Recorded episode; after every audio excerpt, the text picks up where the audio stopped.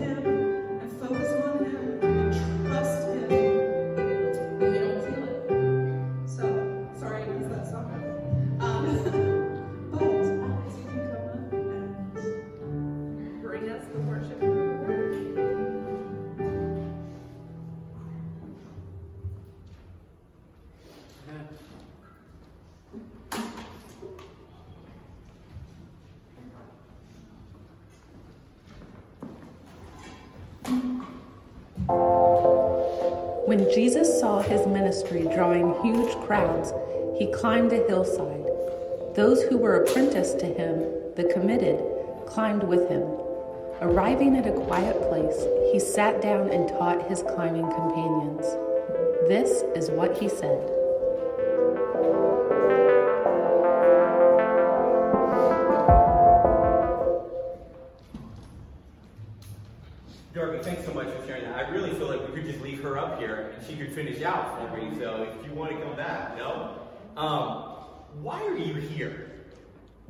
Like, I know this it's kind of dangerous to ask that. Some people be like, I don't know, and get up and walk out, right? I mean, maybe your spouse maybe can come, or your partner, maybe some sense of religious obligation. Maybe like me, you're paid to be here. Like, I don't, the church doesn't pay me if I don't show up, right? Um, what makes you wake up on a crisp fall morning roll out of a nice, comfortable bed, dress, and come sit and gather with a bunch of people who believe that 2,000 years ago, a penniless Jewish rabbi was executed and came back to life.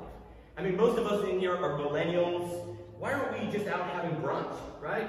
Brunch is a millennial thing. Like, why are we still here gathering in a building? Um, I think we need to ask ourselves sometimes why do we do what we do? All across the planet today, millions of people will practice spiritual activities, many times for themselves, rather than for God or for others. Now, over the last seven weeks, this has been the longest series I've ever done at Horizon because I usually get bored with stuff. And I'm like, I got about five weeks in the subject and then I'm bored and I got to move on to something else. Seven weeks and we're not done yet. It's going to go on longer. We've been talking about the Sermon on the Mount. This is where Jesus outlined, outlines what it looks like to live and love as his disciples, student of the way that he lived and loved, an apprentice of his way of life. Now, he claimed that his way of life was an abundant life, but the paths that lead to the human, human flourishing that Jesus talks about often takes us as modern Westerners by surprise. Now, what we've talked about so far in the last six weeks is we've looked at um, these important teachings from the Old Testament, where then he builds off of that and he says, As my students, you've heard it said this, and now you need to really get to the heart of the issue, the, what's behind this teaching. Now he switches gears in chapter 6, and he talks about the motivation behind our obedience. Essentially, he looks at the people who gathered around him on this hillside, and he says, Why are you here? And I think that question still resonates to us today. Why am I here? Why am I doing?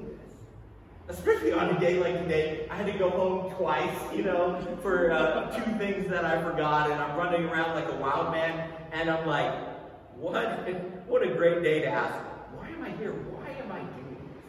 And what I find is if you're doing things for the wrong reasons, once things get hard, you quit. You stop. You find something easier to do.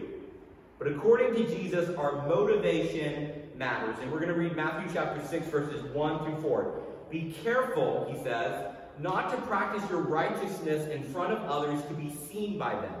Otherwise, you have no reward from your Father in heaven. So whenever you give to the poor, don't sound a trumpet before you, as the hypocrites do in the synagogues and on the streets, just to be applauded by people. Truly, I tell you, they already have their reward. But when you give, don't let your left hand know what your right hand is doing, so that your giving may be in secret.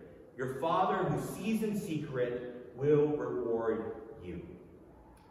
Um, so, like I said, for the last few weeks, Jesus has been taking an Old Testament teaching and then saying, You've heard it said, and now I'm going to clarify what you should do in response.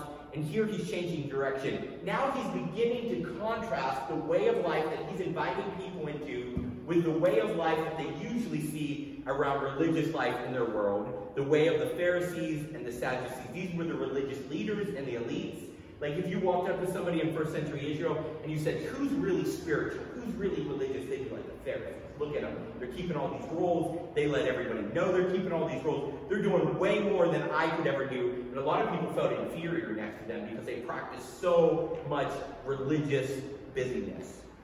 Jesus' arch enemies, if you read through the Gospels, the story of his life and death and resurrection, his enemies weren't the Roman Empire. His enemies were the religious leaders. Now, our tendency, my tendency, is to marvel at people who live up to impossible standards or people who speak on stages or demand the attention of huge audiences. But Jesus warns that sometimes those people don't do the right thing for, for the right reason. Sometimes they do the right thing for the wrong reasons. Um, John Mark Comer, a pastor in Portland, he said this quote, and it stuck with me no one is more likely to do the right thing for the wrong reason than ministers, than pastors, than priests, than your religious leaders. They're more likely than anybody else to do the right thing for the wrong reason. And so I have to ask myself, why am I here? Why do I do what I do? Jesus was making it clear. He didn't want followers who just had the right answers or had the right behaviors. He wanted followers who became the right kind of People who had the axioms and the answers, but not because they memorized the test, because they were actually transformed. For Jesus, the end does not justify the means. You'd be like, well, they're doing the right thing. Does it really matter why they're doing it? According to Jesus, yes. It does matter why they're doing it. So, why am I here? Why are we here? Did we gather because we long to hear from? Because we desire to serve others? Or did I come today because I like really enjoy that I can force people to listen to me for a few minutes? Like, I have all this useless information and I want to share it, and now you have to sit here and hear it, right? Um, sometimes on a long drive, when Darby and I traveling back to Georgia, where her family is, or Tennessee, where my family is, like, I'll just get so bored, I'll be like, let me just talk let me just talk about this useless information I have. And she's like, please stop. I remember one time she was like, I've always wondered what a union does. And I was like, went on and on for like an hour and 30 minutes about the history of unions and all I knew about unions. And she's like, you know, I checked out about three minutes into that. And you've just been talking to no one, right? So why do I do this? Is it because I just want you to listen to me? I have to stop and think about that. Is it because I want to feel intelligent? People want, man, that's so good. Alex is so smart. Look at him. Look how talented and spiritual he is. I find that often I do the right things because I'm selfish, not because I'm spiritual. Mm. And I think if we're honest, a lot of us do the right things because we're selfish and we're going to get something out of it, and not because we're spiritual, not because we desire what Jesus desires. And let's be honest. When was the last time you had one pure motive? Right? We're complicated beings as human beings. Like, on my best day, I usually have some conflicting motivations fighting to have a place with my correct motivations. Now, Jesus starts his teaching here, verse 6, by saying, Be careful. Be careful. Or in other words, watch out. Have you ever seen when you're driving over a bridge and it says, um, Careful, this bridge can get icy when wet, or something like that? You know, so if I do that, if I see that sign and I'm coming up to a bridge, I know it's cold out and it looks wet, I slow down, I take some precautions because I'm like, this could be us. There's a warning here. Jesus is warning us that when we do good, we should be careful because the human tendency is when we do something good to make it about us. We have a tendency when we're doing the right thing to do it for the wrong reasons. And so when we're doing good, what Jesus is saying is check yourself. Why did you do that? Ask yourself. Examine yourself. Because according to Jesus, doing the right thing often has more to do with us than it does with us wanting to have something to do with God. So, does this mean we've messed up when we posted things like this? Like here we are, serving in the community, cleaning up the streets out here, putting in, we put in some mulch, we pulled some weeds. Like have we defied Jesus' teachings here when we put our good deeds up on social media? Like I want people in the community to know that we're a church that loves the community, right? Um, but Jesus says our good works should be secret. So did we break the teachings of Jesus here? Not exactly. Remember what Jesus said? Um, you might remember, you might not. It's been seven weeks now, right? But back at the beginning, in Matthew chapter 5, verses 16, he says, In the same way, let your light shine before others, so that they may see your good works and give glory to your Father in heaven. And you're like, Jesus, which one is it? You said in chapter 5, do good works, let your light shine before others, let them see your good works. And now you say, oh no, be careful. Don't let people see your good works. What's he saying? Well, he, he makes a, a, very important distinction between chapter 5 and chapter 6. In chapter 5, he says the goal of good works is not to earn God's love or people's approval. Good works do not earn us the favor of God, but reflect the favor of God through us into the world. The goal of good works, according to this verse in chapter 5, is to point praise to God. He says people will see your good works and give glory to your Father in heaven. What's happening in chapter 6 is people are doing good works and they're saying, Praise me. Like it's to draw attention to me, not to draw attention to God. So the issue is not good works, or even people seeing that we're doing good works. The issue is whether or not we, our motive for doing those works is for people to see me or to see Him. Now, I think our culture, our American Western culture, is obsessed with looking good instead of being good. We don't really care if there's any substance behind it as long as it looks really good. I mean, Hollywood is a great example of that, right? Good actions that point praise to us is what Jesus is critiquing here. Good with ulterior motives to get focused on us, to get likes, to get noticed, is evil according to Jesus. Good with ulterior motive is evil. So the student of Jesus does good to draw attention to Jesus, not to draw attention to themselves. We do good for unselfish motives to draw attention to Jesus and to serve other people like Jesus did. Now, Jesus in this passage, he calls the religious people of his day hypocrites. Now, you probably use this term. I know I've used this term about religious people, right? It's pretty common to look at somebody religious and be like, hypocrite. On Sunday, they act one way, but the rest of the week, they act completely different. Or they say a lot of things, but they don't live that way. Or, you know, we use it in other contexts, like when I'm like, I'm on a keto diet, and Darby catches me eating a whole pecan pie, and she's like, you hypocrite, you know? The Greek word that Jesus used here wasn't actually used in religious settings. Jesus actually introduced that idea to the world. So the next time your unchurched friend says, Man, everybody in church is hypocrite, be like, Jesus actually said that first. You're actually quoting Jesus. That's what Jesus would say about religious people.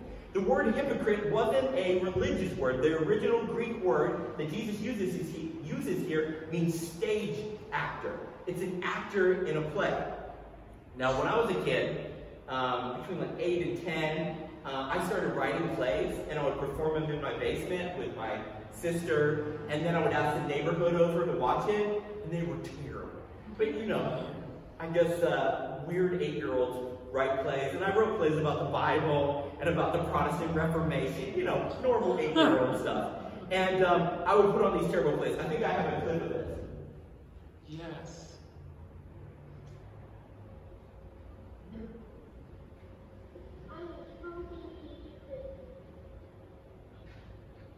The scenes were really short, really terrible. The dialogue was awful. And you notice the costume I was supposed to be King Herod, about to kill um, John the Baptist.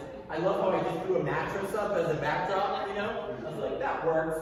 And uh, I was wearing my bathrobe and my sister's princess crown. That does not make me a king, right? We know when an actor puts on a costume, that does not make them who they are. But Jesus says that's what religious people. He says they put on a costume, but it's not who they really are. They're wearing a mask, but it's not who they really are. Jesus is saying they were playing a part, but they weren't becoming like him. They were mimicking him, but they weren't becoming like him. Greek actors at this time, they would wear these exaggerated masks so you knew what emotion they were feeling. It would be like a huge happy smile or a huge sad face with a tear. And what he's saying is there's a lot of people who practice religion that same way.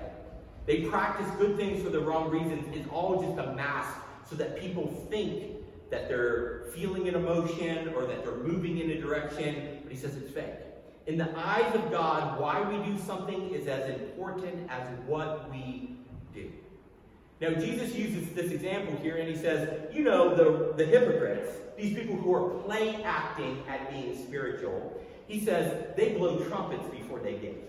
Um, now, most scholars don't think that the religious hypocrites were going around like, I'm about to give money to the poor and blowing a trumpet. Uh, they think that the box in the synagogue and in the temple that collected alms for the poor was made out of a ram's horn, and ram's horns are what they used for trumpets. And so, what you would have is you would have somebody who'd be like in line to give money at the temple, and it would be his turn to go up, and he'd be like, did you hear that? I gave a lot. Like he'd really throw it in there so it was like a trumpet sound, so that everyone would turn and look like, oh, he must have given a really big point. He must have given a lot of points. Look at how loud that was. That guy's generous. And Jesus is saying what you should do is you should drop it in like this. Nobody hears it. Nobody knows what you did. You're not trying to draw attention to yourself because you're actually trying to help the poor. You're not trying to help your spiritual image. Jesus says people who give like that have missed an opportunity for a divine reward. That's what he says. He says, You got what you wanted. You wanted 30 seconds of fame, you got it. But if you wanted God to reward you in some way, you missed it. If we live for the approval of people, we'll always be emotionally starving. Have you known someone who's like they they just have to have people's approval, they have to have people's attention. They're like, I need it, I need it, and they never have enough. We can look at the famous people in our society, right? No matter how big the crowd is, they need a bigger crowd to tell them that they're valuable and loved. If we live from the approval of Jesus, we'll always be full and we'll have plenty to share with others. Jesus says here that God wants to reward us for doing good. Now, he doesn't say what that reward is. He doesn't say, like, you want a new house and a bigger car? Then give. That's not what he says. But he says there is a reward. He doesn't say what it is, but he says we forfeit it when we just give to get people's attention. If all we want is to get other people to notice us for a few seconds, that's all we'll get. But God wants to give us so much more. Dallas Willard said, when we do good deeds to be seen by human beings, that is because we are looking for something that comes from human beings. We're not looking for what we really need, what our bodies and souls really crave. The word of C.S. Lewis, he said that often we settle for the spiritual equivalent of mud pies when God wants to take us to a holiday vacation at the seashore. We settle for human attention when our innermost being craves divine attention that no human applause could ever satisfy. So, how do we get to the place where Jesus says, You give and your right hand doesn't know what your left hand is doing? Like, how do we get there? Notice that, first of all, that Jesus assumes that giving to the poor, helping the needy, helping people who are less fortunate than you is not optional. He just assumes that you're going to do it. Like a follower of Jesus should be generous and should give to those in need. But Jesus is talking about here becoming so much like him that we give without any thought of recognition or acknowledgement. We stop having to think about it like, oh, did someone notice how much I give? Did somebody notice how much I do? Was I praised enough for that? Did I get enough attention for that? We stop thinking about it because his nature has become our second nature. Eugene Peterson has this quote where he describes the effects of a long obedience in the same direction, spending a lifetime pursuing the ways of Jesus. You end up becoming like Christ. We live in a world of instant, right? Like, uh, I think it was Saturday, Friday night or something. I was like, oh man, I forgot to order something for Sunday. So I ordered it from Amazon and I had it Saturday morning. They're knocking on my door first thing, delivering it to me. Instant. It was there. I love when people text me because it's, it's fast, it's easy, it's right there. I don't have to wait on some email and some back and forth. It's just right there.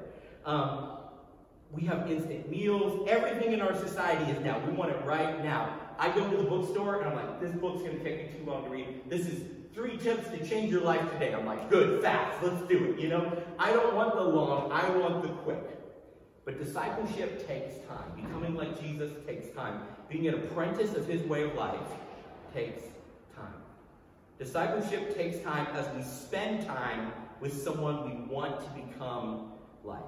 Having the patience and perseverance to keep a course for a long time transforms who we are, not just what we do. And that's what Jesus is talking about. What was once a burden becomes a blessing because you faithfully train your mind and body to think and behave like Christ so that it becomes natural to respond like Him, to move like Him, to speak like Him, to give quietly without recognition like Him. A lifetime of learning from Jesus makes us like Jesus. Now, I don't know about you, but this teaching is pretty overwhelming to me.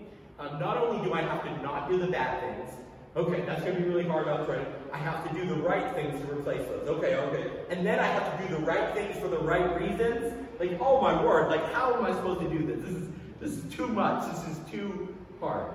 But as we consistently choose to walk in the ways of Jesus over a lifetime and check and correct our motives over a lifetime, something happens. The ways of Jesus become supernaturally natural. Now, if we just say, man, I've been trying to walk the ways of Jesus for a month, I don't see any dramatic change, I'm done. Well, then you'll never see any dramatic change, right? But it's as we continually say, hey, I'm trying to live and love like Jesus, oh, I'm failing. Correct it, get back on path. Okay, I'm trying to live and love like Jesus. Oh, I did that for the wrong motives. Okay, correct that, get back on path. What you find is over a lifetime, the person you become like is Jesus. I've met a lot of really miserable old people who have spent a lifetime becoming a miserable old person. I would like to spend a lifetime becoming like Jesus. So that at the end of my life, people say, man, he's got a lot of wisdom.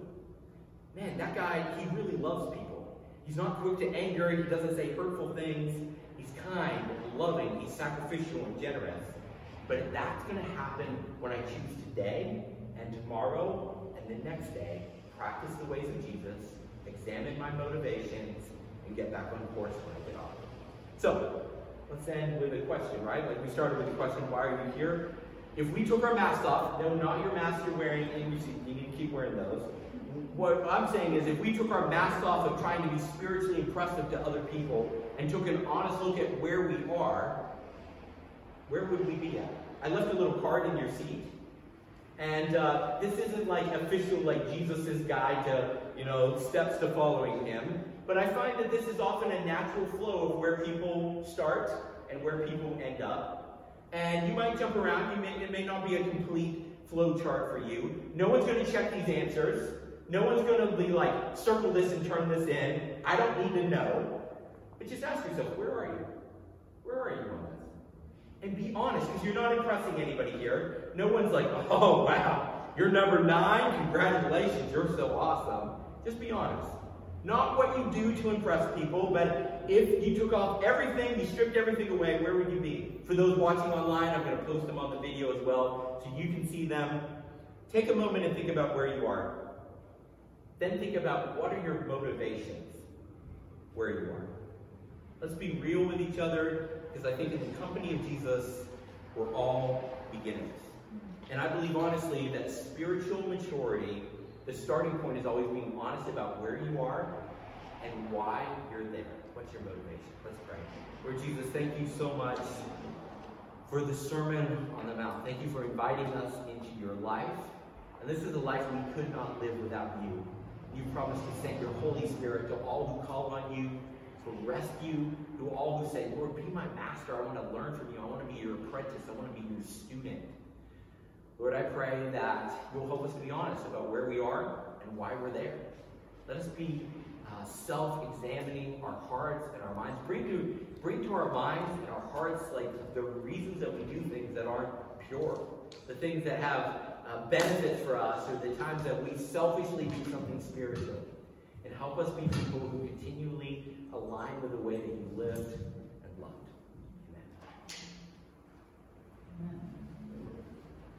really hate when his sermons are convicting and the Holy Spirit uses them in my life. you got changed. You got like refocus on Jesus. Just kidding. I am very stubborn though, and uh, sometimes I'm not the best.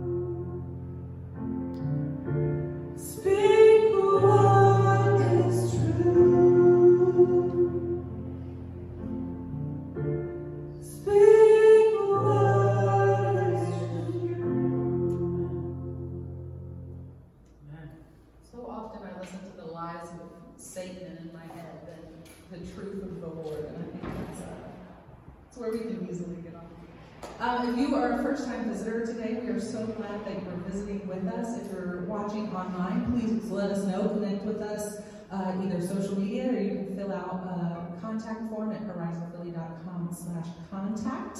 Uh, for every first-time visitor, we donate $10 to Compassion International, and it just helps children in third world countries with food, education, and just escape the deep poverty that they are in. If you'd like to support the work of Horizon and what we're doing in the community and around the world, you can do so online at horizonphilly.com slash give, or we have Venmo, PayPal, and then there's also a bucket by the door that you can discreetly put things in and not make it See, I listen, I listen. Um, instead of our normal prayer call, we have been meeting here um, at 6 p.m. and just doing a prayer walk, um, weather permitting, but I think we can be in the building if it's like absolutely pouring. I don't know. Read your emails. Um, I know I'm bad at that, even though I'm married to a pastor. Um, so it was a great time getting out last week and just uh, praying for the things that are on our heart as a church, as a church family, and it just like knits our hearts closer together. Book club. If you want to read through What If Jesus Was Serious, we are now on the second section um, this week, and we have a link where you can get on. You can see the questions, answer the questions. Um, and we can just connect throughout the week as well. It's a great way uh, for us to stay connected. Our core value for the week at Horizon, we are people driven. We're about relationships, not religion, because we believe that transformation doesn't come from following all these rules and re- religiosity, gaining more information, but it's about being in relationships with Jesus and being in relationships with people that transforms lives. You are dismissed, and may you have a marvelous week in